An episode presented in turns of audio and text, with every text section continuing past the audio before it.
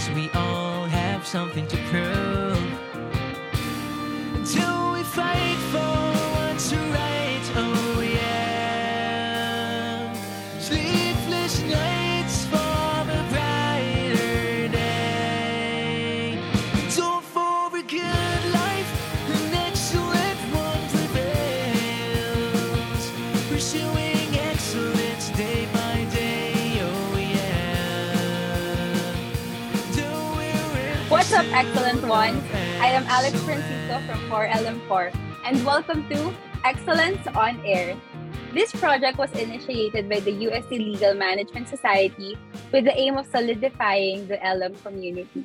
I think we can all agree na we're all on the edge of our seats waiting for the day to come when makakalabas na tayong lahat and we can all wear our smiles without face shields or face masks. Kasi naman, connection has been a difficult thing to create and maintain nowadays. Need pa ba ng explanation yan? Feel ko naman, relate lahat. Because of that, gaps were created among the excellent ones and the LM spirit has been left better.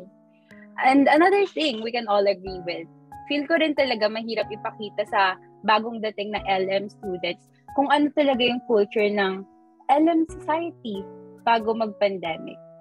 Which brings us to our podcast, a place where we, excellent ones, can belong and are set free from the stiffness and rigidness of our day-to-day lives. So without further ado, let's get on with today's episode. We are joined by three very special speakers, Cassie, Jamie, and Leslie. Hi, guys!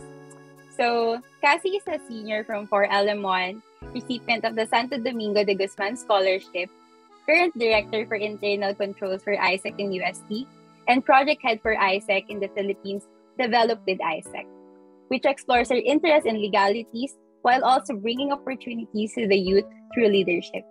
She also advocated for education as an intern for education.ph, and now currently a legal intern for the Intellectual Property Office of the Philippines. We also have Jamie, who was formerly an intern to the Sangguniang Panlunsod ng Tuguegarao, Office of the Secretariat, last July 2021. After which, she also interned for Opera Social Beakers Incorporated last October 2021. She is a recipient of the USC San Lorenzo Ruiz Scholarship Program, wherein she renders her hours of service in the USC Library and is currently living in Tuguegarao City with her family. Last but definitely not the least, my blockmate, we have Leslie. She's a student from 4LM4 who enjoys public speaking and hosting events outside of the campus. She's from Real Quezon Province and she's currently having her legal internship at Atuangkin Law Firm in the same province. In pursuit of her dreams, she plans to enter USC Civil Law after her undergraduate degree. So, hi! Hello, our esteemed speakers! How are you guys doing today? Woo! Hello! Hello, everyone! First of all, thank you. Yes. Thank you so much for this opportunity. Thank you for having this, for being with me today. And I hope we enjoy this episode. So, how are you guys doing? Kamusta yung mga thesis nyo, yung internships nyo? That's what I'm going to talk about today. I think we could all agree that we are all struggling at this very, very moment. We're doing this podcast, but my eyes are directly heading to my thesis paper. I think JB and Blessing could agree. How about you guys? Yes. Mars. Actually, ako nga, kakatapos. Actually, no. Ginagawa ko pa rin yung abstract namin. Kasi yun yung assign sa akin. Yun yung inassign sa akin. So, ayun, tonight, yung pasahan actually, diba, buti na lang talaga in-adjust ni Attorney Chua. So, yes, we have an opportunity to cram more before, before we finish this, this weekend. Well, jamming to Taylor Swift's all too well. Oh my God, yes.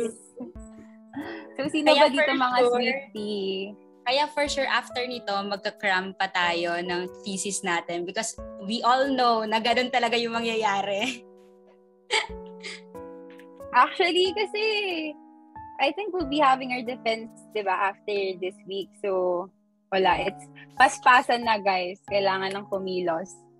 True. So, alam niyo, I think many of our fellow seniors are very curious kasi we joined this podcast to represent what they're feeling, di ba? So, I think it's good to start with asking, what's your favorite thing about UST Legal Management? Like, why are you guys here? For me, as a senior now, looking back, my favorite thing about the UST Legal Management was really USC itself, together with the program, the culture, the customs that we got accustomed, the, you know, every 7 a.m. class, we would walk. Batitisod kami sa harap ng Rosario. We were cramming all our readings, doing this and that. So really, that very moment, that's why we are all reminiscent. We are all nostalgic about the physical setting because the legal management environment, the legal management society isn't the way it used to be compared to the physical setting. But of course, we still have a good environment now, the online environment that you guys have been establishing for 2 years now. So I think it's still good naman. How about, I think, Blessing? Blessing has something to say. Of course. For me naman, my most favorite thing about UST Legal Management is meeting people who have the same dream as I have.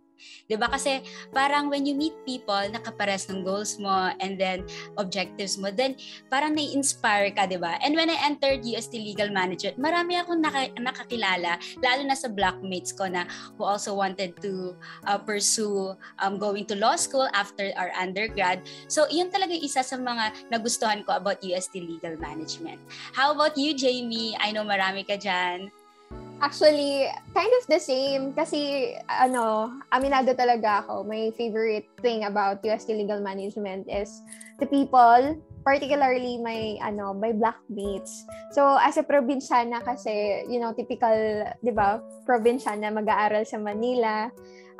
When I got in UST, wala talaga akong kakilala.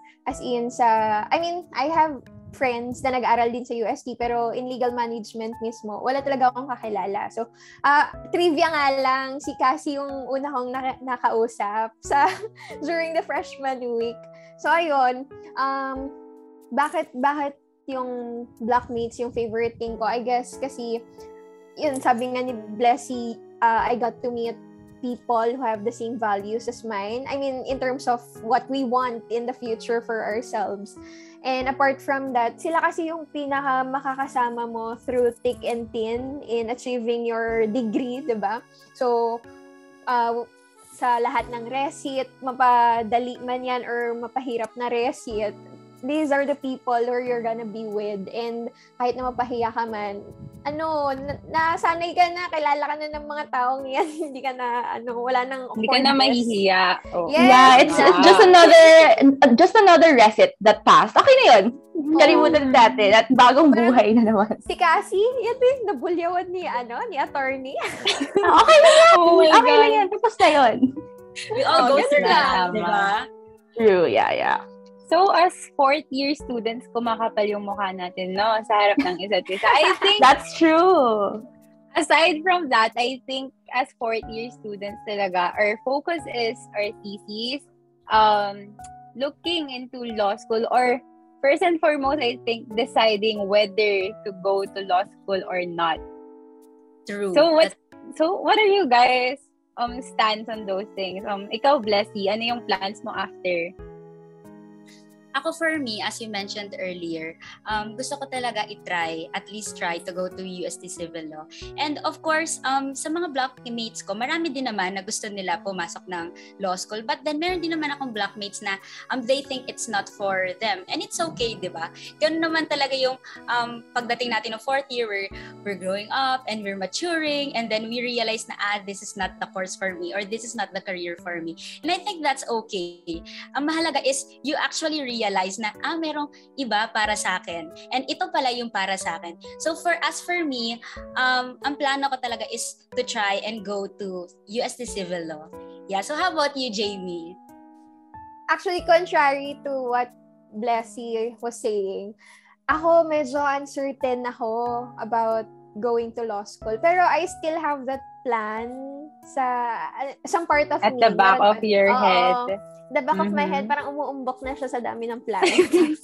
No, wrong dyan. Anyway, gusto ko, akala ko talaga, parang after my legal management journey, magpo-proceed na ako ng law school. Pero right now, I'm feeling kind of different kasi parang gusto kong magturo muna. Or I wanna enter the academe first. So, yun lang. I'm not sure yet. Pero bottom line is, I'd probably work first or balance work and law school if kaya. Ayun. Yeah, I definitely agree with Jamie. Nung first year ako, I was so certain that, okay, I think I will definitely go to law school. Same. But as of the moment, I don't think that would happen. Like given the current circumstances that we have right now, the online setting, it really affects the way we handle things, the way we perceive things, you know, things become so uncertain. Yes, our plan. So, given the fact that also we had an exposure to internship, so dun na namin dun kami na immerse. Okay, this is what the corporate life looks like. This is what the this is how to be a corporate slave, pala. Yes, this is what adulting. Joy. Yes, I can't do this from 9 to 5. I can't. That's why you're kind of skeptical to what direction you're going to, and I think that's okay. Although people would tend to parang put ticking time bomb to themselves. Okay, ilang months na lang, law school applications na. I think, as for me, I'm just setting my pace as of the moment, and let's see where I will, where the waves will bring me. But right now, I think I still have that spark within me na. I still want to go to law school, Doraman. So, is it all of you? Lahat ba tayo dito? Is it our dream? Or I think we all started from there. Like, it's our dream to do this. Yeah, diba, as nung first year students tayo, usual setup sa classroom. Tell me, why are you here in LM? Yes, and everyone would answer, I want to be a lawyer po, sir. Pero pag hindi po ako naging lawyer, may backup po for management, for business. Kasi legal management is it's a mix of those things. So you feel safe. But do you actually feel safe now that you're fourth year? Define safe. Grabe. Define ko na. We don't even feel safe in our own homes because of this pandemic. So I don't... talaga, life is so uncertain talaga. Oh, even but maybe at the very least... Siguro at the very least, you're safe that you've learned something and you're trying to still figure it out. Diba? Na parang, at least, meron ka ng grasp kung ano pala yung ayaw mo sa gusto mo or clearer grasp. Kasi we know nothing about this before being LM students, right? Yes, true. Yes. I agree. Tsaka, come to think of it, we're only 21, 22. We don't have to figure out everything yet, diba? Yes. Yeah, Taylor Swift even figured it out 10 years later. Yes. We can do it. Kaya naman natin yun. We're just 21. It's okay to take time, diba? True. Right. Yeah. I agree. So, with the internship, both legal and management, so ano namang napagtanto nyo, guys? So, saan kayo mas nagliliin? Are you leaning towards the management or leaning towards the legal side? Ako, for me, practically, hindi kasi siya about becoming a lawyer yung internship ko for the legal side. So, I really can't say na this is what I wanna be in the future. Parang ganyan. So, sa my management naman, I really don't think it's for me, the 9-to-5 job.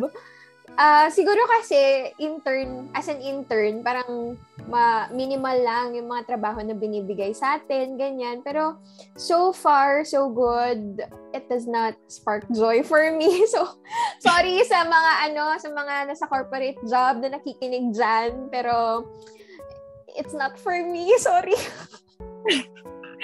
No hate, no? Yeah, I share the same sentiments with Jerry as of the moment. But I also think that internship is just a dip in the pool pa lang. Parang nag-dip pa lang kami sa pool, hindi pa kami nag-dive, hindi pa kami nag-backfloat or whatsoever.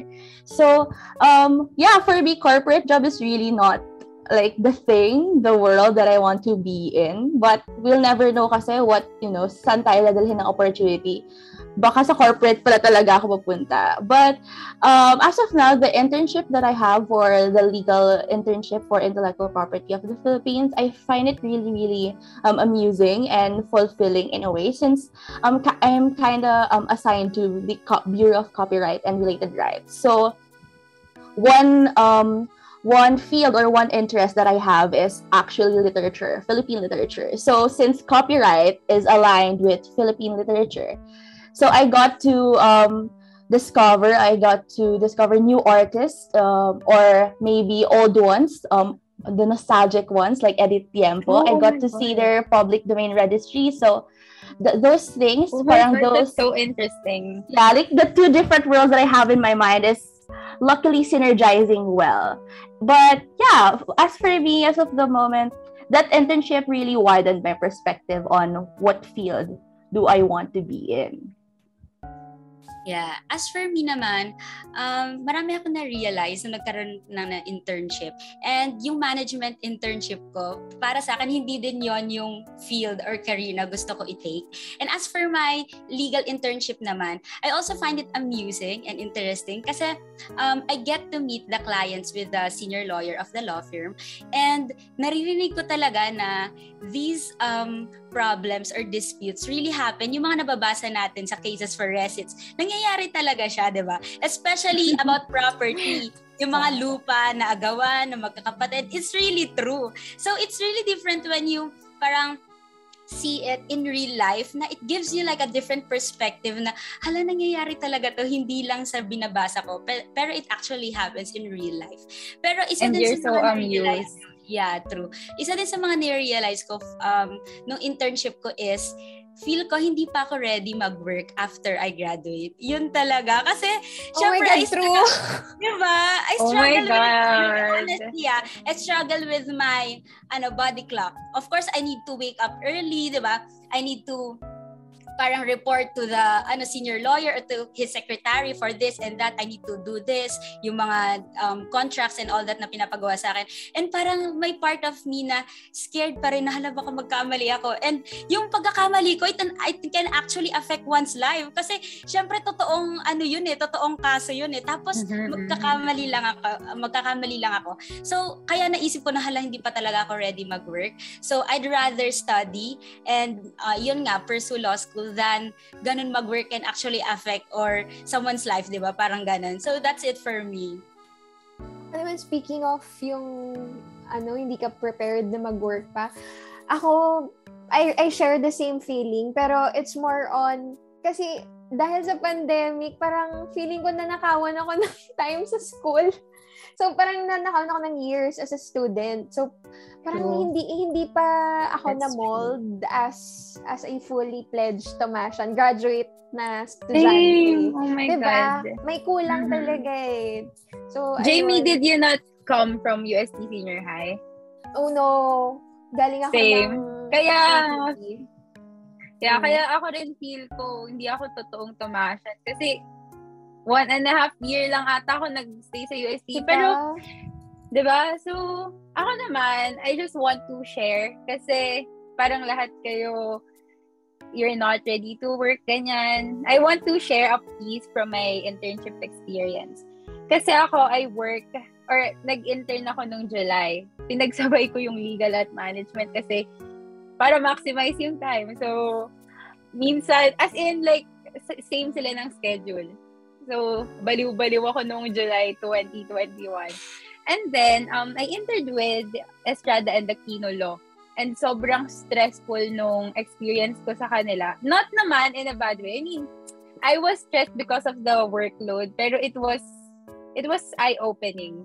Kasi they are, Estrada and Aquino Law specializes in education, in handling educational institutions. So, we handle cases wherein they want to be tax exempt. kasi there are exemptions for schools. Ayun, I realized na the legal field is legal writing more than legal study. Parang, if you can't write, well, oh my God, mahirapan ka talaga. It's, there is more writing than speaking. Kasi di ba merong... Legal writing ka ba? Yeah, elective. Sa elective.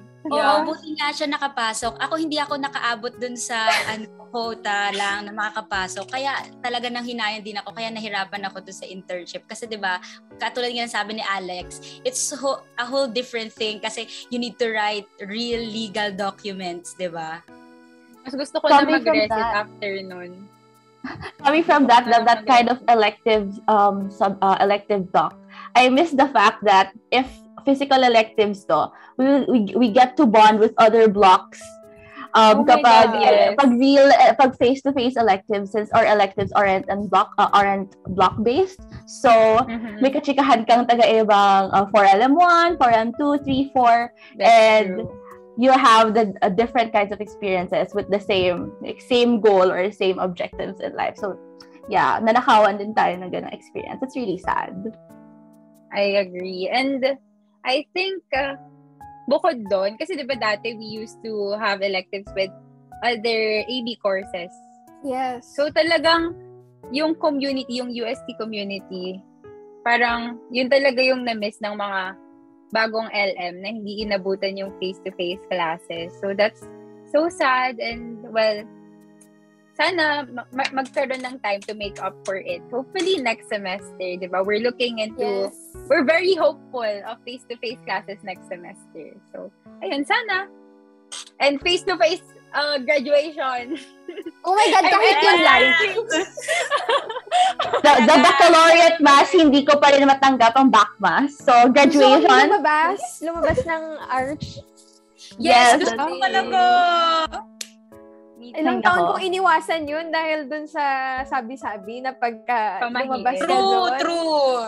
Diba? Tapos pag lumabas ka daw doon nang hindi mo pa turn for yung backmass, hindi ka daw gagraduate. So, true. Ano na, palabasin nyo na kami, gagraduate na kami, oh.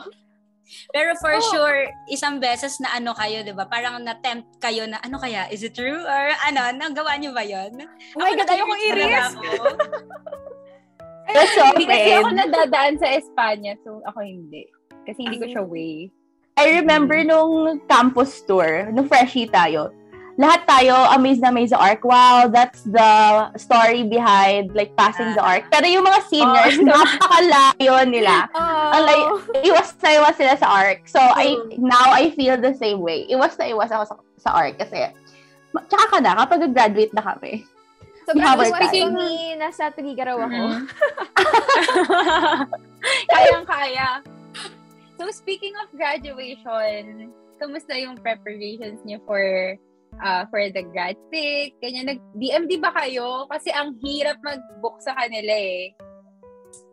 Yes, so, DMD. How do you guys feel about it? Na, nagsisink in na ba sa inyo na, oh my God, gagraduate na ako? Or hindi pa? No!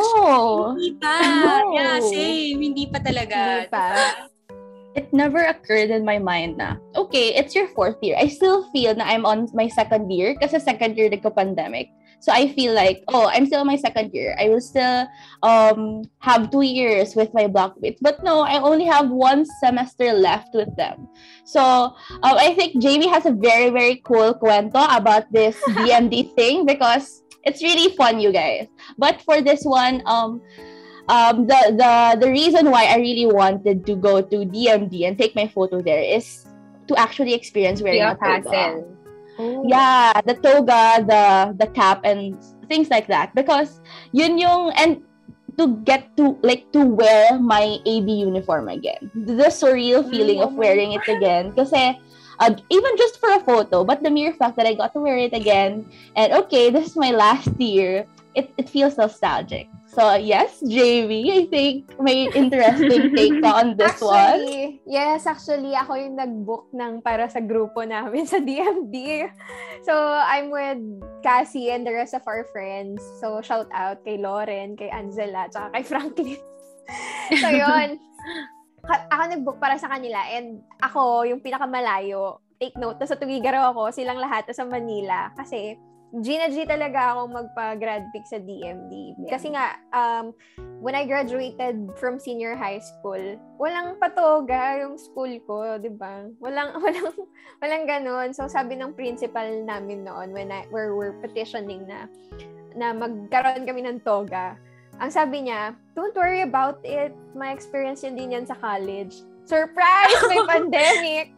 So, di ba? Paano na? So, ayun nga. So, pinaglalaban mo talaga? Yes!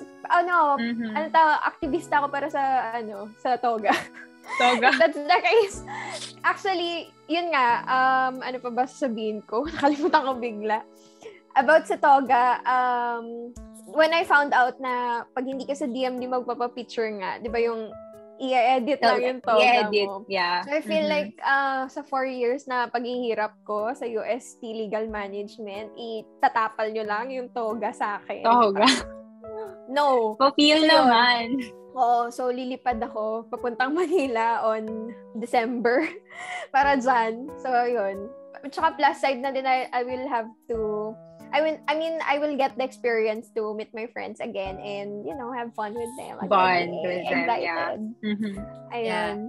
Actually, same sentiments with Jamie. Kasi malayo din ako, eh, di ba? I'm from Infanta Quezon. So, ang layo na pang gagalingan ko. It's like a 4-hour ride or drive papunta sa Manila. And syempre, mahirap kasi lahat naman tayo takot, di ba? Punta ng Manila or like go around Manila kasi syempre, it's pandemic and all that. And actually, my initial plan is na dito ako lang magpa-grad pick. But then, na-realize ko nga kasi yung parents ko din nagsabi sa akin na, ano ka ba? Ngayong isang best ka lang gagraduate sa buong buhay mo for college. So, kailangan all out ka. Ito lang yung isang beses na dapat you really want to, wear your toga and then doon ka talaga magpa-picture doon sa kung saan sa mga tumasyan talaga nagpapa-grad pic.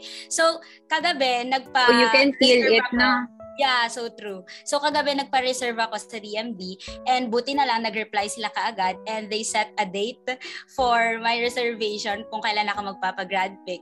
So, yeah, that's it for me and that's why I'm very excited din para dun sa day na yun. Although, hindi pa din nagsisink in talaga sa akin. Sa atin lahat naman, di ba, nag-graduate na pala tayo. Kasi, of course, may defense pang mangyayari. So, di ba, kailangan pa natin mag-survive for ilang months bago natin mag-post. Sempa.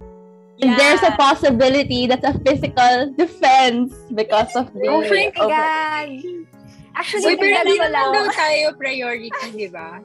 Oo, hindi daw tayo priority. So, hala, malalaman nila na ayaw natin. I want to know whether you are pro face-to-face for an exam or not. Kasi sa friends ko, there are those who parang okay na sila sa online classes. So, okay lang, huwag yun na kami sama dyan. Last na eh. Pero meron, parang mahalaga na lang sa kanila yung graduation nga, mag face-to-face. Pero sa classes, parang okay na sila na hindi. So, how about you guys? I want to know. Yeah, I'm firmly. Ay, sige, go. Go, guys! Go, Jamie! Go. Sige, ako na muna. Ako, gusto ko talaga. Kasi, if you've watched How I Met Your Mother, di ba na-mention dun yung graduation goggles? Like, you're gonna feel it. Actually, parang the backstory about that is parang when you're about to leave a place, tapos parang ma-experience mo daw yung graduation goggles when you graduated from high school, that the people you used to bond with every day, parang hindi mo na sila makikita as usual. I mean... as how you used to see them in college days. Oo, kasi, ayun nga, you're gonna leave this place na, tapos, bagong journey, ganyan. So, parang graduation goggles, practically you're misty about the idea of parting ways with your friends. So, yun, speaking of that, hindi ko siya nafe-feel, honestly. Kasi, anong graduation goggles ko sa internet lang nag-uusap. I mean, through the screen lang yung mga kaklase ko. Minsan pa hindi pa sila nag-open cam. So, hindi ko na maalala yung mukha nila. Ganon. So, I like that. Diba? Hindi ko siya ma-experience. So, I feel like ma-justify lang yung graduation goggles for me pag nagkaroon ng face-to-face. Although, some people might say na, isasatisfy mo lang yung sentimental eme mo para... I mean, you're gonna prioritize that in exchange for your health. Well, it's gonna be risky talaga, pero you know, some people have their own struggle. So I pick my struggle. The graduation goggles is my struggle. I think you can say na the world is recovering naman na. It's just us, the Philippines, na hindi pa masyado talaga. Like, honestly, sa ibang bansa, US, Europe. Mga party na sila, ganon. Grabe yung party. It's not, I won't take it against you if you want that. Kasi, why not? Tsaka, it's your, I'm saying, college was 4 years of our lives. Tapos, you want, at the very least, you want to seize the moment or you want to remember something na hindi na online. Kasi nga, we've been so deprived for the last 2 years. So, I won't take it against you if you like that. If you want that, if you manifest that, go! Tsaka, we're just human beings, and human beings are social beings. So, napaka-necessary. Oo. Social beings talaga tayo. So, hindi mo maalis sa tao if gusto niya ng human connection. And, share ko lang din, when this pandemic started, siguro few months into it, parang nisip ko, in denial pa rin ako na this is gonna be for a long time. Tapos nung umabot na tayo ng fourth year or say second year ng, I mean second sem ng third year, dun na ako natatakot na baka wala ng on-site graduation. And while the people around the world are having their own problems, say economic problems, health problems, ganyan, I really felt guilty na ang pinoproblema ko kung gagraduate ba ako ng on-site. Diba? So, nakaka-guilty din talaga yung feeling na yun. But, I feel like I came to realize din na lahat naman tayo, we have our own struggles. And I think, I don't know if you'd agree with me, pero I feel like the feelings are valid. Kasi, you've struggled for the last 4 years, tapos gagraduate ka lang sa screen with your face on it, diba? Parang hindi nasasatisfy yung feeling ng fulfillness. I think we have to draw the line between caring for the general public and caring for ourselves. Kasi I don't think it's bad to want face-to-face graduation, especially when you see the world recovering, when you see it's normal for other countries na. It's not our fault na hindi natin siya makuha, and it's definitely not our fault na we're risking other people's lives if we want to satisfy or fulfill yung mga desires natin na, maybe selfish, pero I want it. And what's so bad about wanting it, diba? The feelings are valid, as Jamie has said. So, ayun. Grabe, parang ang dumadrama na agad yung Wait lang, hindi pala di upiak. Kidding aside talaga. Super true naman yung sinabi ni Alex and Jamie. We don't need to feel bad na parang we want to have face-to-face graduation or classes. Kasi okay lang naman talaga. Kasi nga tayo na lang yung nahuhuli sa mundo na hindi pa tayo bumabalik sa normal. And to feel like naiiwan ka, na lahat, of course, everyone dreamed about going back to normal. And yung ma-feel mo na kayo na lang ang hindi. Di ba parang it gives you a different kind of parang negativity na, so, ano mangyayari sa amin? So, ganito na lang ba kami? Are we going to stay like this? So, di ba? Why not nga naman na maisip mo na sana nga talaga na dumating yung time. Yeah, true. Na right now or sooner than sabihin pa nila na may mga nagsasabi 3 years pa daw bago. So, yung graduate na ng law school, tsaka ba tayo magkikita? Di ba? So, really. So, parents ko din kasi gusto din nila mag face-to-face graduation kasi isang beses lang talaga mangyayari yon sa buong buhay natin. Tapos sa Minecraft tayo mag-graduate. Diba? Isipin nila. Ayoko naman. Gusto ko din naman na kahit i-schedule na parang like kahit hiwa-hiwala tayo na blockmates, basta kahit may social distancing, at least man lang na magkita-kita tayo in a way na, in a safely way para sa lahat ng nandun, di ba? So that's for me then na I agree with Jamie and Alex.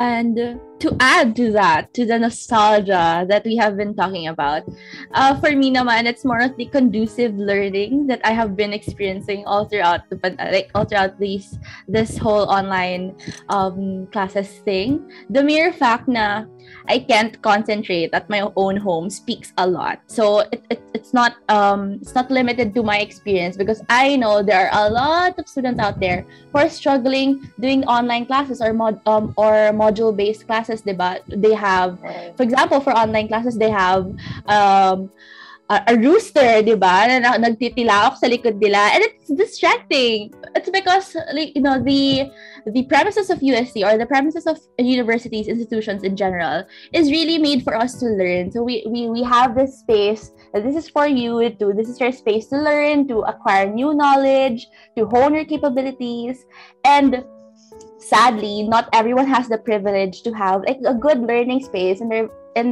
comfort of their homes. Yeah. So for me, yun talaga yung nilook forward ko, kasi I don't feel okay within my own home, not in a way that I don't feel safe around it, but more on I know it's a comfort.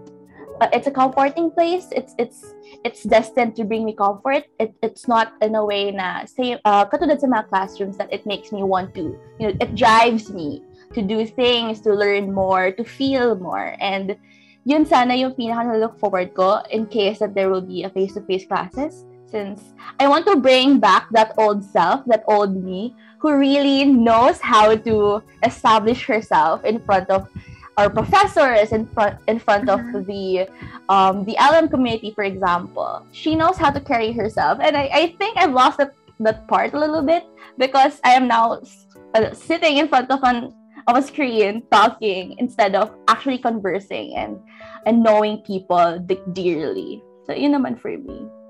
Now, wait, I would like to add kay Cassie. Kasi totoo yun na parang simula nung kasi nagkaroon ng online classes, kapag iniisip natin na babalik tayo sa face-to-face, iniisip na agad natin, hala, paano yung recit na face-to-face na hindi na sa screen? Pero dati naman, we used to do that, di ba? Kaya naman natin tumayo sa harap na buong blockmates natin and harap ni attorney and answer his question.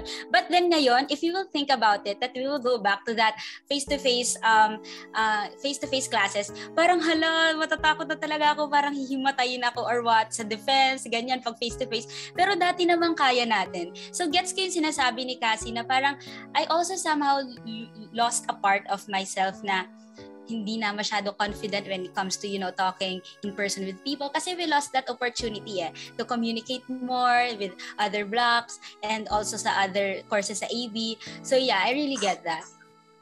Tsaka the mere fact na you can close your camera, di ba? Paano na pag face-to-face, natatakpan mo yung mukha mo? You can't do that. Hindi ka na pwede gumanon ng libro or parang attorney CR break, di ba? Like you can't do that. Hindi ka pwede kumain.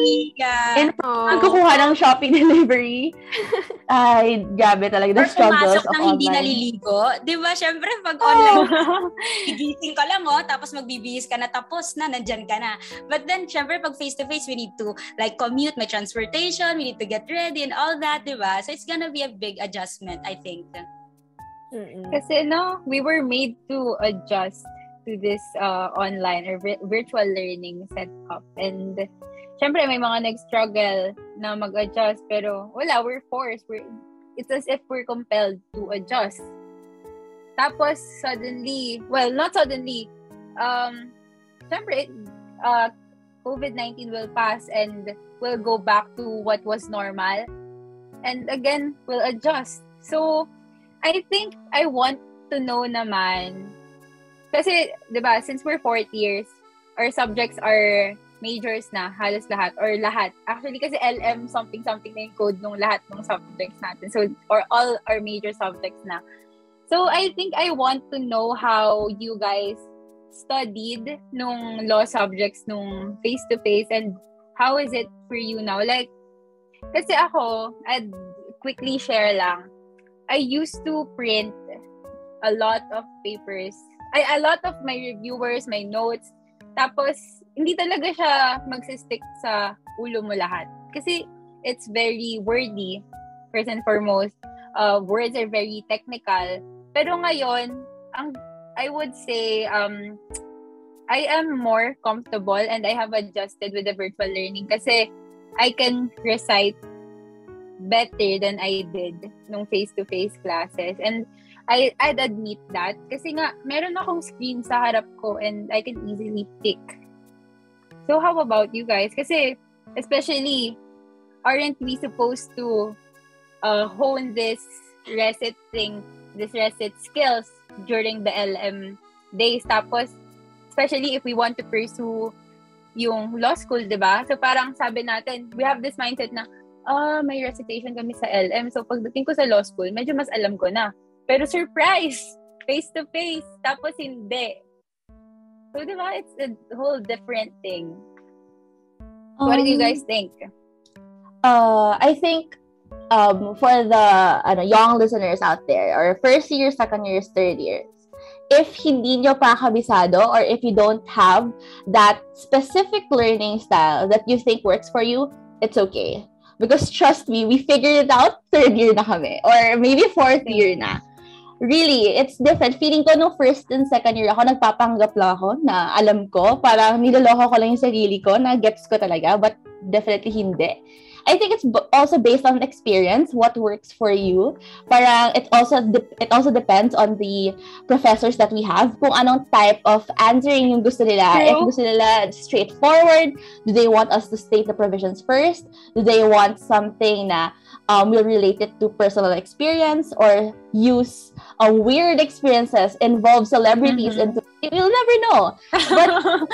But during who's that? I wouldn't name such professors, but that's their style of teaching. They make teaching fun in their own way. So I think that also applies to us. We have our own learning style, and ayun nga, na-figure out ko siya nung fourth year na, third year na ako na, okay, as for myself, I don't need to print all of these things. I don't need to study super advanced because my mind works. Like, masyadong maiklila yung attention span ko. So, as for me, Pomodoro works for me since I love watching bits and pieces like YouTube videos, TikTok videos, stuff like that. So, that 5-minute interval of break cools my mind, it eases my mind. Okay, it's your break. Then another 25 minutes works for me. So, ayun, hindi talaga siya, but it doesn't work for everybody because there are some people who has this motor inside of their head na kapag nilagyan mo na ng gasolina, it will never stop running and they will continuously act like a sponge to new knowledge. So, yeah, it's really, really different. But for me, third year ko na talaga siya na-figure out. So, yeah, I think some of you have a different take, different perspective kung paano na-figure out. Okay. Oh, kasi. Go. Sa akin naman, same as Alex, before, kailangan ko talagang magkaroon ng physical copy ng readings ko para ma-absorb ko siya. Kasi if not, parang, kailangan ko kasi mag-highlight. Diba? Mag-color. Oo, kailangan ko mag-color. Tapos yellow pa. Yellow pa dapat. Yellow, banana, yellow, Sharpie. That's true. Yellow, yung word, yung word mismo, and then yung definition niya, color. Wait, sorry, quickly. Did you guys have a system of like color coding sa highlight? Yes! Oh my God! Ako wala, Alex. Parehas tayo. Basta mag-highlight, importante. Ako meron. At least dalawa lang. Kasi ayoko. Yeah, two. Isa lang yung nakikita ko. Pero ano, yun nga, speaking of yung colors, ganyan ako before. Pero right now, I'm a digital convert. Nag-convert na ako sa digital sa devices na lang siya, sa gadgets na lang ako nagbabasa, ganyan. Sa laptop or sa iPad, ganyan. Kasi, I realize, kung ipiprint ko lahat, makakailang bond paper na ako. Hindi siya eco-friendly. And, plus, walang Control-F. Oh my God! Guilty. Sa totoo lang. Kasi, ang hirap Kasi nga ako, I don't have a system of like highlighting. So ako, I use yellow highlighter lang and then a red pen to circle kung ano yung need ko. So kapag may need akong word, hindi ko siya mahanap agad dati. Unlike now, exactly. Diba? Lalo na pag-recite, no? Even if you're not the person on deck, yung hindi ka yung nagre-recite mismo, pero you want to engage yourself din dun sa recitation. So, sinasagot mo mismo on your own kung ano yung tanong. And then, syempre, with all the readings na meron ka for that week or for that class, ang hirap hanapin if, ano, diba, kung physical na papel lang siya. So, ang dami papel. So, yun, just the same with Cassie din, ano, when I figured out kung paano magbasa ng kaso talaga, like, really understand kung paano magbasa ng kaso, paano mag-digest to know kung alin yung importante, yung hindi importante sa kaso na yan, was right now, when I got in fourth year. Nung fourth year na talaga. So, for, yun nga, yung mga first years, second years, and third years dyan na still really confused. I think you'll get there. You'll get there talaga. You just have to practice reading and masasanay ka. Know your professor? Yes, and ano, with all the readings that you will have, masasanay ka din kung ano yung paulit-ulit na ano. Naintindihan ko din kung hindi nyo maintindihan. Huh? Hindi rin namin maintindihan. Oo, kasi hindi namin maintindihan. I understand if hindi nyo nage-gets yung binabasa nyo. kasi meron talagang jargons dyan na later years nyo lang mas maiintindihan. Like, certiorari, ganyan, di ba? And trust me, if nag-fourth year na kayo, third year na kayo, you'll use that terms smoothly. You'll never note, hindi mo na naman notice, okay, I've been using the word settlement nowadays. Like, di ba? Parang we'll never know na nagagamit na pala natin yung word na yun. Oo. Tsaka hindi din sa pagiging righteous na, ang galing-galing na namin, fourth year na kami. We still struggle, okay? And I think normal lang yun, kaya nga tayo estudyante, di ba? We're supposed to learn a lot of things. Yeah. Ayun. Go Blessy! Ikaw naman. Yeah, ako naman, sorry, pero magkaiba tayong from sa inyong tatlo, Alex, Javian, Cassie. Kasi kahit nung face-to-face and nung online learning, the same pa rin ako. Like, I need to print the cases before I understand. Kasi parang I find it hard na sa screen ako nakatingin. Besides sa nahihirapan ako sa mata ko kasi nga, maghapon ka or all night ka nagaganon, gusto ko talaga yung na-highlight ko like physically and nahawakan ko. Though I use scratch papers naman para hindi naman ganon ka kasayang same. Kasi sobrang dami talaga . But then, even nung face-to-face and ngayong online learning, as in kailangan lahat print out, kahit na walang control F, gusto ko like ako yung nakakaalam sa ang page yon. Dapat ma-memorize ko na sarili kong gawa. Parang ganon. Kasi parang ayoko din na masyado ako mag-rely. Kasi though kayo, okay lang kayo kung ganun yung style niyo. But as for me kasi, mahirap ako masanay sa bagong bagay. Kasi mahihirapan din ako bumalik dun sa lumang nakasanayan ko. Diba? So, kasi kailangan masanay dahil, yun nga, I plan to go to law school. So, what if face-to-face na? Hala, walang control F. So, diba? Mahihirapan din ako for myself. So, parang naisip ko na I need to train myself na dapat stick to one na lang na masanay ako sa ganitong kind of review and ganitong kind of learning. So, as for ano naman, the same naman ako dun sa advice ko dahil nagbigay sila ng advice sa mga lower years, ganyan. Gusto ko din sabihin na I remember na dun sa first case kay attorney ko, diba? Yung Dex versus San Diego, dalawa yun . However, yung isang case doon, yung Dex versus San Diego, it took me like a whole day before ko matapos yun. And it's like, ganito lang kanipis yun, no? Two pages, I think. Ilang pages lang yun, di ba?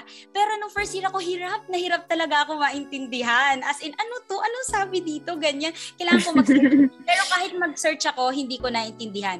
So for all first years out there, kung nakikinig kayo, it's okay. Kasi pinagdaanan din namin yan lahat. And totoo yung pagdating mo ng third year, tsaka mo palang maintindihan na, ganito pala yung kind of learning process na kailangan kong gawin, na effective sa akin, ganyan. Kasi you can't learn it all at once. Siyempre, you need to go through the process talaga.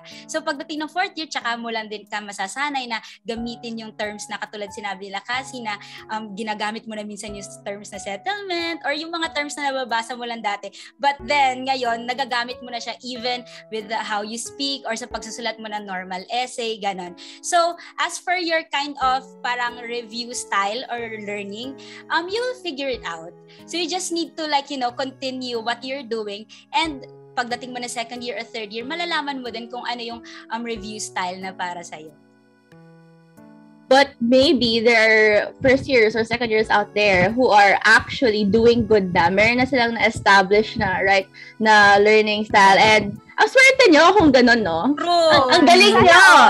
And I think kapag ganon, you just have to strike it when the iron is still hot. Go lang. Like, continue and keep that drive. Keep that kind of learning style. And hopefully, you'll develop it into something better, something more. And it's really a privilege. It's really a good thing that as early as possible, you already know how to approach things in your own way. But for those just like us who still figure it out, it's okay. You'll get there. True. That's true. You'll never know kasi parang unless you're immersed and you're experiencing it na. It's hard to navigate your way out or to figure it out kasi nga what's there to figure out if you don't know kung nasan ka dadaan, 'di ba? What's the one thing that you learned from them that stuck in you, or like yung parang na-inspire nila kayo through this way? For example, Attorney Banzon, Attorney TL, Attorney Chua, Attorney Ko. Like, isa din sa mga natutunan ko from our professors, yung isasagot ko doon, which is for me is Attorney TL. Alam nyo naman na every time na may start ng SEM, lagi niya ipapabasa yung INRE, Joaquin Borromeo, and yung Dex versus San Diego, diba?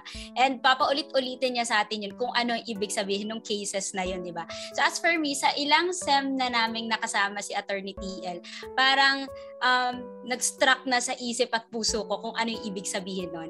And that's one thing na parang I want na that drives me to keep on trying, parang ganun. Kasi those cases means, di ba, na yung pinaka-hard or like hard truth na if the legal career or like legal profession is not for you, then it's not for you.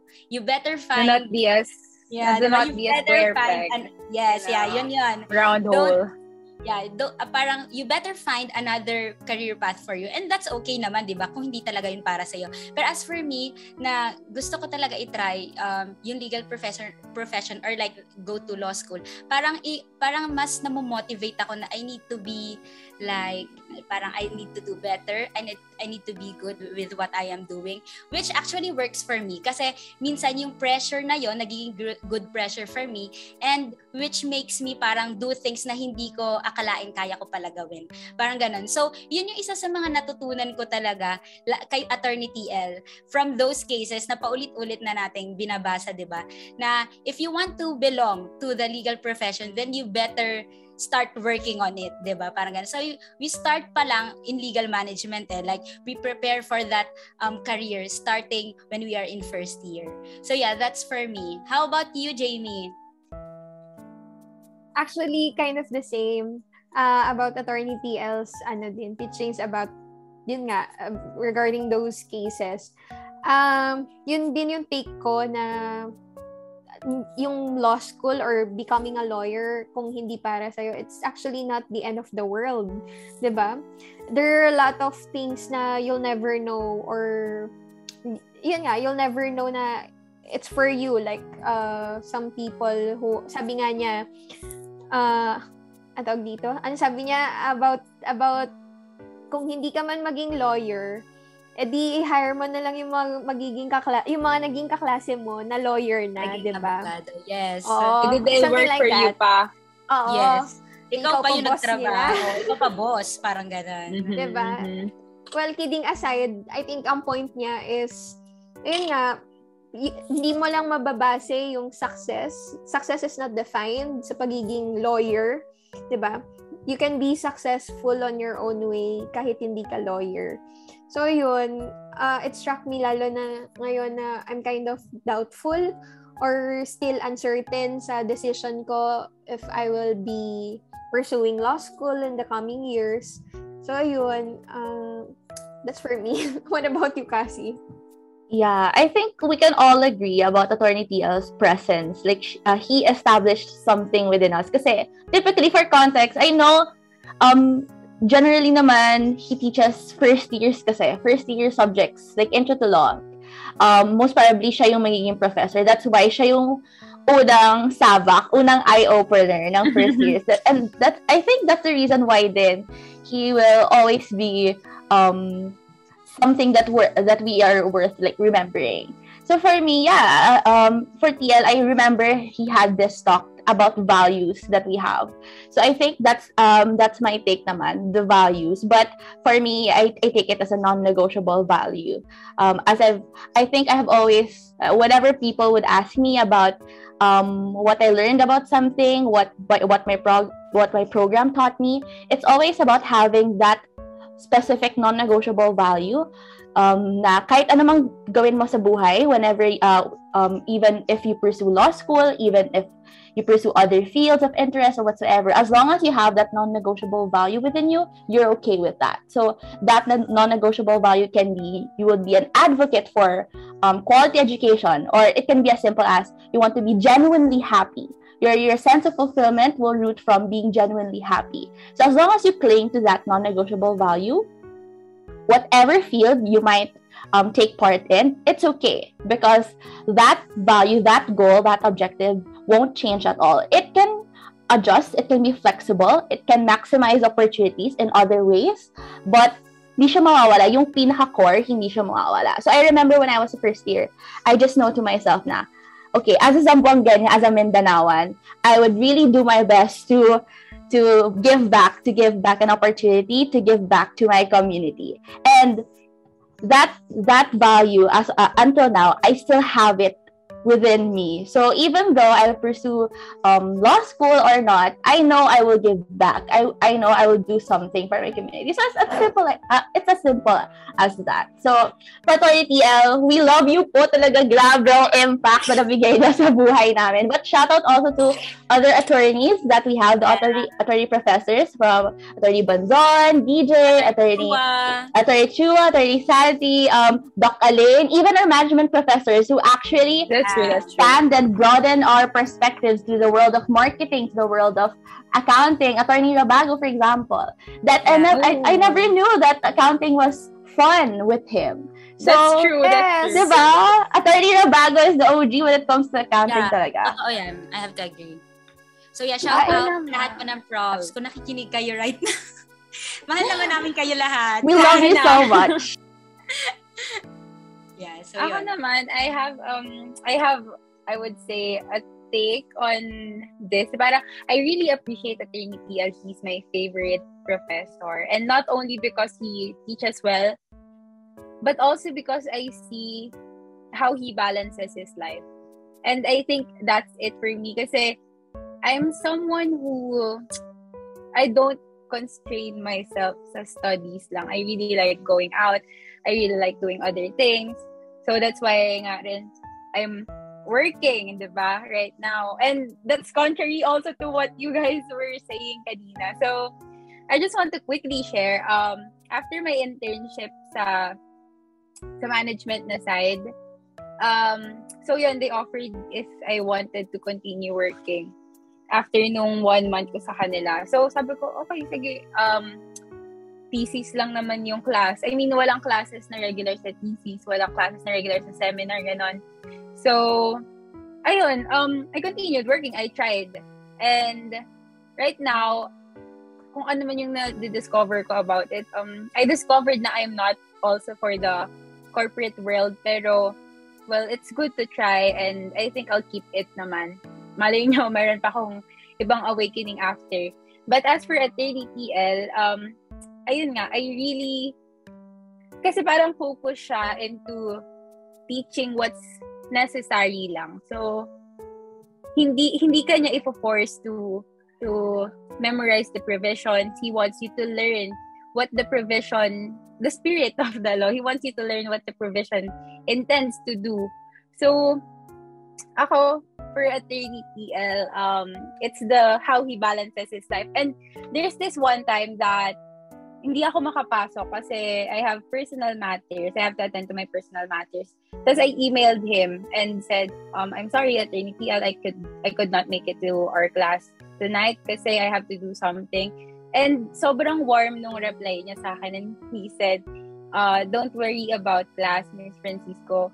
Prioritize your family, something like that. So, coming from...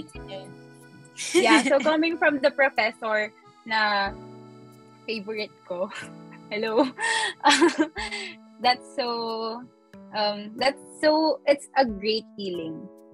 And ako naman, another thing for Attorney Chua, I think what I noticed about him is that he's not really, I think he wants people to learn but not really in, not always in an academic way. So, ayun, that's what I learned from Attorney Chua. So there. Okay. Have done that. Okay. So, ayun guys, it's been a good trip down memory lane. So, I think let's all answer na lang this question. What's the one thing you wish you could have done differently throughout the 4 years in LM? I'll give you time. You don't have to answer agad. You can have your time. And I guess you can add your advice to our freshies, to juniors and other LM students. I think I can start. Excuse me. So, ako, personally, I wish hindi ako ganun din nag-focus sa pag-aaral. I mean, I wish I did not bury myself through all the readings na meron tayo throughout the 4 years. Yun nga, I've mentioned this before, diba, when we had our earlier talks. I regret going home early when the pandemic started, diba, when Yorme canceled the classes na. Sobrang stress na ako with everything that's going on in LM, particularly yung ACADS. Tapos may that part of me din na as a scholar. So I really wanted to go home and parang I wanted to escape na, and I didn't realize na, well, nobody realized, I think, diba? Wala namang nakapag-foresee na, this is gonna be the last day of school. So, sulitin na natin.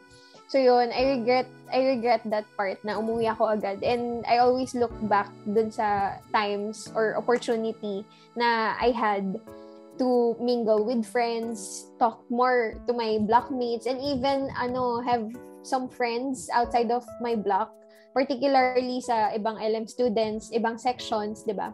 I never got that experience. Siguro, from LM SOC lang din. Like, may mga nakilala din ako through LM SOC, ganyan. Pero, ayun, bottom line, sana hindi ko binary yung sarili ko and studying lang. Sana I had most of the time din nag-enjoy with friends, extracurricular activities. Kasi it really helps, lalo na with the internship.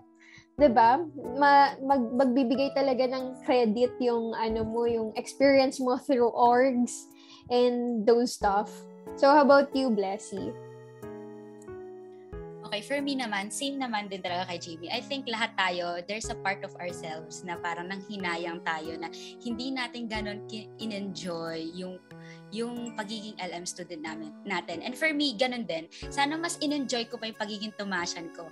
Sana mas bumili pa ako ng McDo every morning. Sana mas bumili pa ako ng coffee sa Starbucks dun sa loob ng campus. Yung mga bagay na ganun, naiisip ko, sana tumambay din ako dun sa field pag nag wag ko sabihin cut classes, baka sabihin ka na, or diba nagtambay kayo somewhere there, or bumili kayo ng tapsilog, diba sa Rising Star, oh my God. Bumili ng LM or UST merch, bumili ng merch. Yeah, oh my God! Totoo yan! Lanyards, diba? The OG.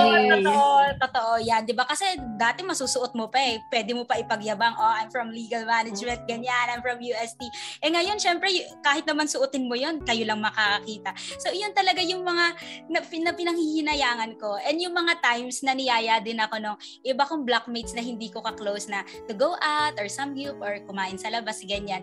Minsan kasi ako kasi yung tipo ng estudyante dati na excited ako lagi umuwi. Ganun, uwi na ako sa bahay na ako kakain, ganyan. Or uwi na ako agad sa province, ganyan. So, hindi ko masyado talaga na-enjoy yung Tomasian life, ganun. So, dapat during Paskuhan, mas na-enjoy ko pa yung lights. Alam mo yun, sana until 10 p.m. Ganon, nagstay ako sa UST para lang parang mas na ano mo, yung mas na-enjoy mo at the same time, mas na-experience mo yung real Tomasian experience, di ba? Or real, pagiging real Tomasian student, ganon. And one more thing, sana pala mas pinakita ko din na na-appreciate ko din yung mga professors dati. Kasi ngayon, di ba, thankful tayo eh, every Teacher's Day or every after matapos yung SEM, ganon, nagpapakita tayo ng appreciation, like nagpo-post tayo share screen ng thank you Attorney TL, thank you Attorney Chua, or thank you Attorney Rabago, ganon. So dati kasi parang nasanay tayo na, makikita ulit naman natin siya next SEM, makakasalubong naman natin lagi niyan. So parang hindi na ano sa isip natin na we should kahit minsan thank our professors or like say that we appreciate you po, thank you for your patience, thank you for this and that, ganon. So sana pala nasabi ko, and ngayon dahil may opportunity na tayo sa podcast na to, thank you po sa lahat ng professor namin for being patient with us, and kahit nung face to face and ngayong online class, thank you, we show our appreciation to you. And may isa pa akong i-share na, kasi merong question dapat dito na tinanong na, what are you most proud of? And gusto ko lang talaga itong share dahil sa buong blockmates ko to na, one thing talaga na pinaka-proud ako ever for the 4 years of my stay in legal management, yes, is yung first time na pumasa kami sa intro to law. Kasi like we all survived intro to law dun sa green na ano na yun, na booklet na yon na kailangan, di ba, essay type. Ganun magpa-exam noon si attorney ko eh, di ba, dapat essay type, ganyan. And lahat kami first time, wala naman nakakaalam about law during our first year, di ba? So we were all like new to this thing. And I'm really so proud of that time na lahat kami sa block namin, kahit hindi nakataas, kahit konti lang, or merong sum na nakataas, lahat kami, we survived it all through the first SEM. So like, i-share ko naman, para may picture akong sinave, nahanap ko sa highlights ko sa IG. So, yan. Lahat kami. Ay, wait lang. Ayan, lahat kami. Hawak namin yung ano namin. Yung mga green na booklets. Ganyan. Kasi ganyan kami ka-proud na na-survive namin yung subject ni attorney ko. So, yeah. So, that is for me. So, kayo naman. Yeah. It's actually all about the little things that we kind of took for granted from the very beginning. For the mere fact na alam natin, pwede siyang gawin, mangyayari naman siya. But jokes on you, hindi siya nangyari. We're stuck in this online environment.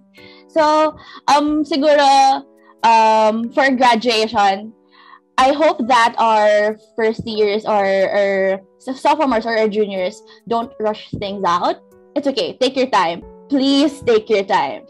You don't want to be in this very specific moment na parang ang tagal mong, kumbaga, parang super excited ka. Pero pag nandito ka na sa moment na yun, ayaw mo siyang matapos. So, please take your time. Take all the things that you want. Join anything that you want. Just really enjoy the 4 years because college experience is really one of the best phases of your life. For internships naman, for me, that would definitely be, sana, I started early. I shouldn't rely on the requirement based on our legal management program. Now, once we turn fourth year, we'll have to take 2 internships depending on the based on the legal and management spectrum that we have. Actually, as early as 2nd year, 3rd years, go ahead and test your capabilities, hone your knowledge, develop your skills on different internships.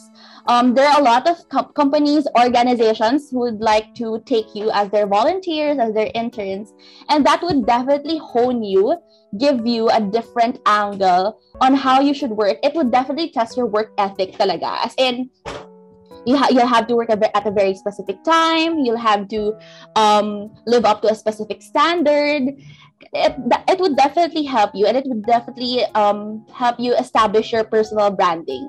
Na po fourth year ka na, when you'll take your first career fair or job application as a graduate student, it would help you talaga on how to answer interviews and stuff like that. Being an undergraduate, I think it has its pros and cons when it comes to not being too adult. You're still parang meron kang balance of being having your childlike personality and being adult at the same time, most especially if you're a dormer. Sayang talaga kasi I know there are a lot of freshies or sophomores out there na it could have been their first step to independence, to the maturity of life. And yeah, you can definitely balance those two things kasi you're still a childlike student kasi you depend on your parents. But then when it comes to tuition, if for example, you'll have your friends, you'll hang out with your friends, you'll do a little game or attend parties, whatsoever. But adulting din siya in a way na you'll have to create bigger decisions, which carries heavier weight that you didn't know would actually have. And definitely this college experience would help you in the future. You would look back, siguro. I'm speaking as a 21-year-old, so maybe as a 31, 41, 51, iba na rin yung perspective ko. But I know, even though medyo na nakawa ng opportunity and my experience, I know I will look back at this opportunity. Oh, okay, I'm thankful that I got to speak in this podcast. So I guess you can guys give your last tip for our younger listeners, like mga younger LMs, and also for those who are just interested, diba? Okay, Jamie wants to go first. Okay, so as I was saying, let me just share my experience. I actually don't have LM as my first choice sa degree for ngayon, yung college degree na tinatake ko. I actually wanted to go to UP to pursue broadcast communication. Pero, unfortunately, I did not get in.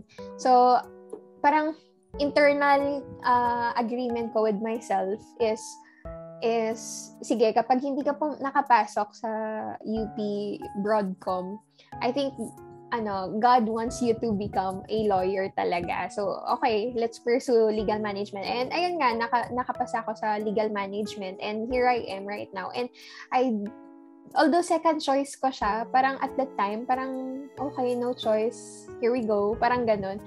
And it's surprising how much I fell in love with LM, with the law.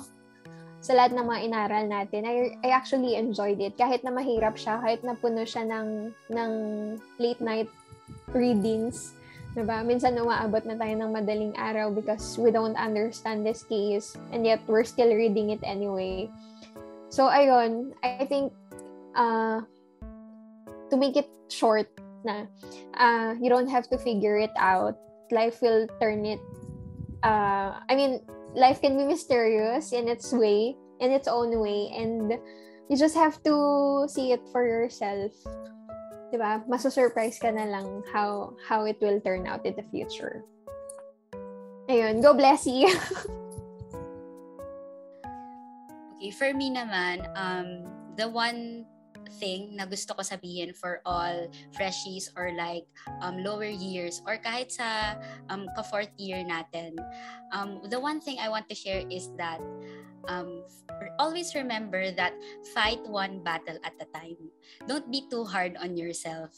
Kaya nyo naman pero life is sometimes already hard. So, sana tayo sa sarili natin. We become more gentle. Wag din natin masyado i-pressure sarili natin. You know, studying can be, fun at in a way na hindi tayo masyado nagbibigay ng pressure sa sarili natin. You know that. Because nakita ko to sa isa sa mga Facebook posts na maraming ka-blockmates ko nag-share na parang sometimes kasi parang we put too much, we romanticize yung pagiging academic excellent na parang kailangan we become parang di matulog, dapat lumaklak tayo ng kape. Diba? Sometimes ganun tayo eh. Kasi we want to feel good. We want to feel fulfilled. Parang ganun.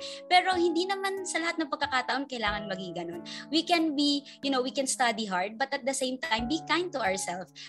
Prioritize self-care kahit na nag-aaral tayo. Prioritize a time also with family. Diba? We can enjoy at the same time, do our best while studying. So, in everyday life, wag din tayo masyado na, ayun nga, masyado tayo magpuput ng too much worry in ourselves. So, fight one battle at a time lang. So, para yung one battle at a time na yun, that will be like equivalent to one step at a time as you pursue what you want to pursue. Even if it's law-related, if you want to go to law school someday or next year, or if you are going to a different path. So, it's okay. So, just always remember na academics and life may be already hard. So, you to yourself should be, a little kind. So yeah, that's it for me. How about you, Cassie? I think I've wrapped up everything now from my previous statement. Siguro, yeah, just enjoy this ride. It's okay. You'll get there, and don't rush things out. You'll see. It really pays to it. Talaga. You'll see what joy it will bring you when you've waited and you've taken things in a right pace. Wait, let me just add pala before we end. Kasi it's like, we're saying na life will turn out better than expected.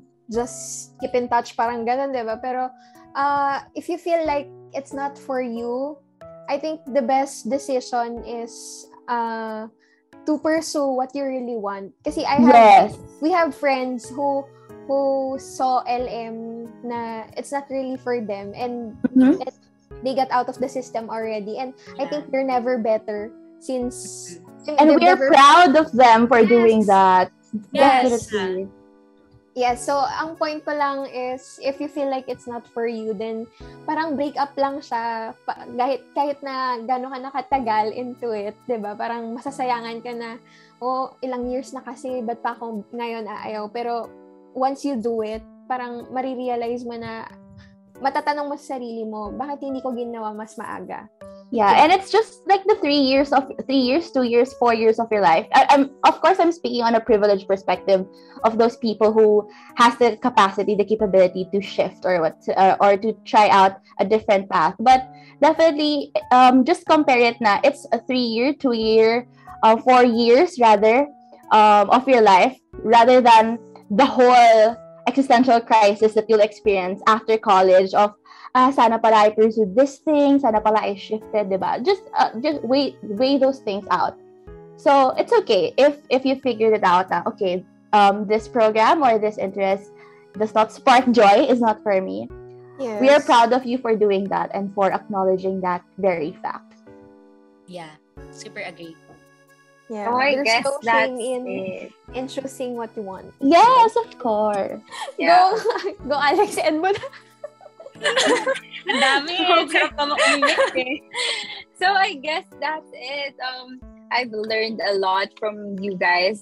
Speaking from, I'm also your fellow fourth-year student. And parang na-widen yung perspective ko because, of course, I only get to see my friends' stories, get to hear their stories, and here I heard yours.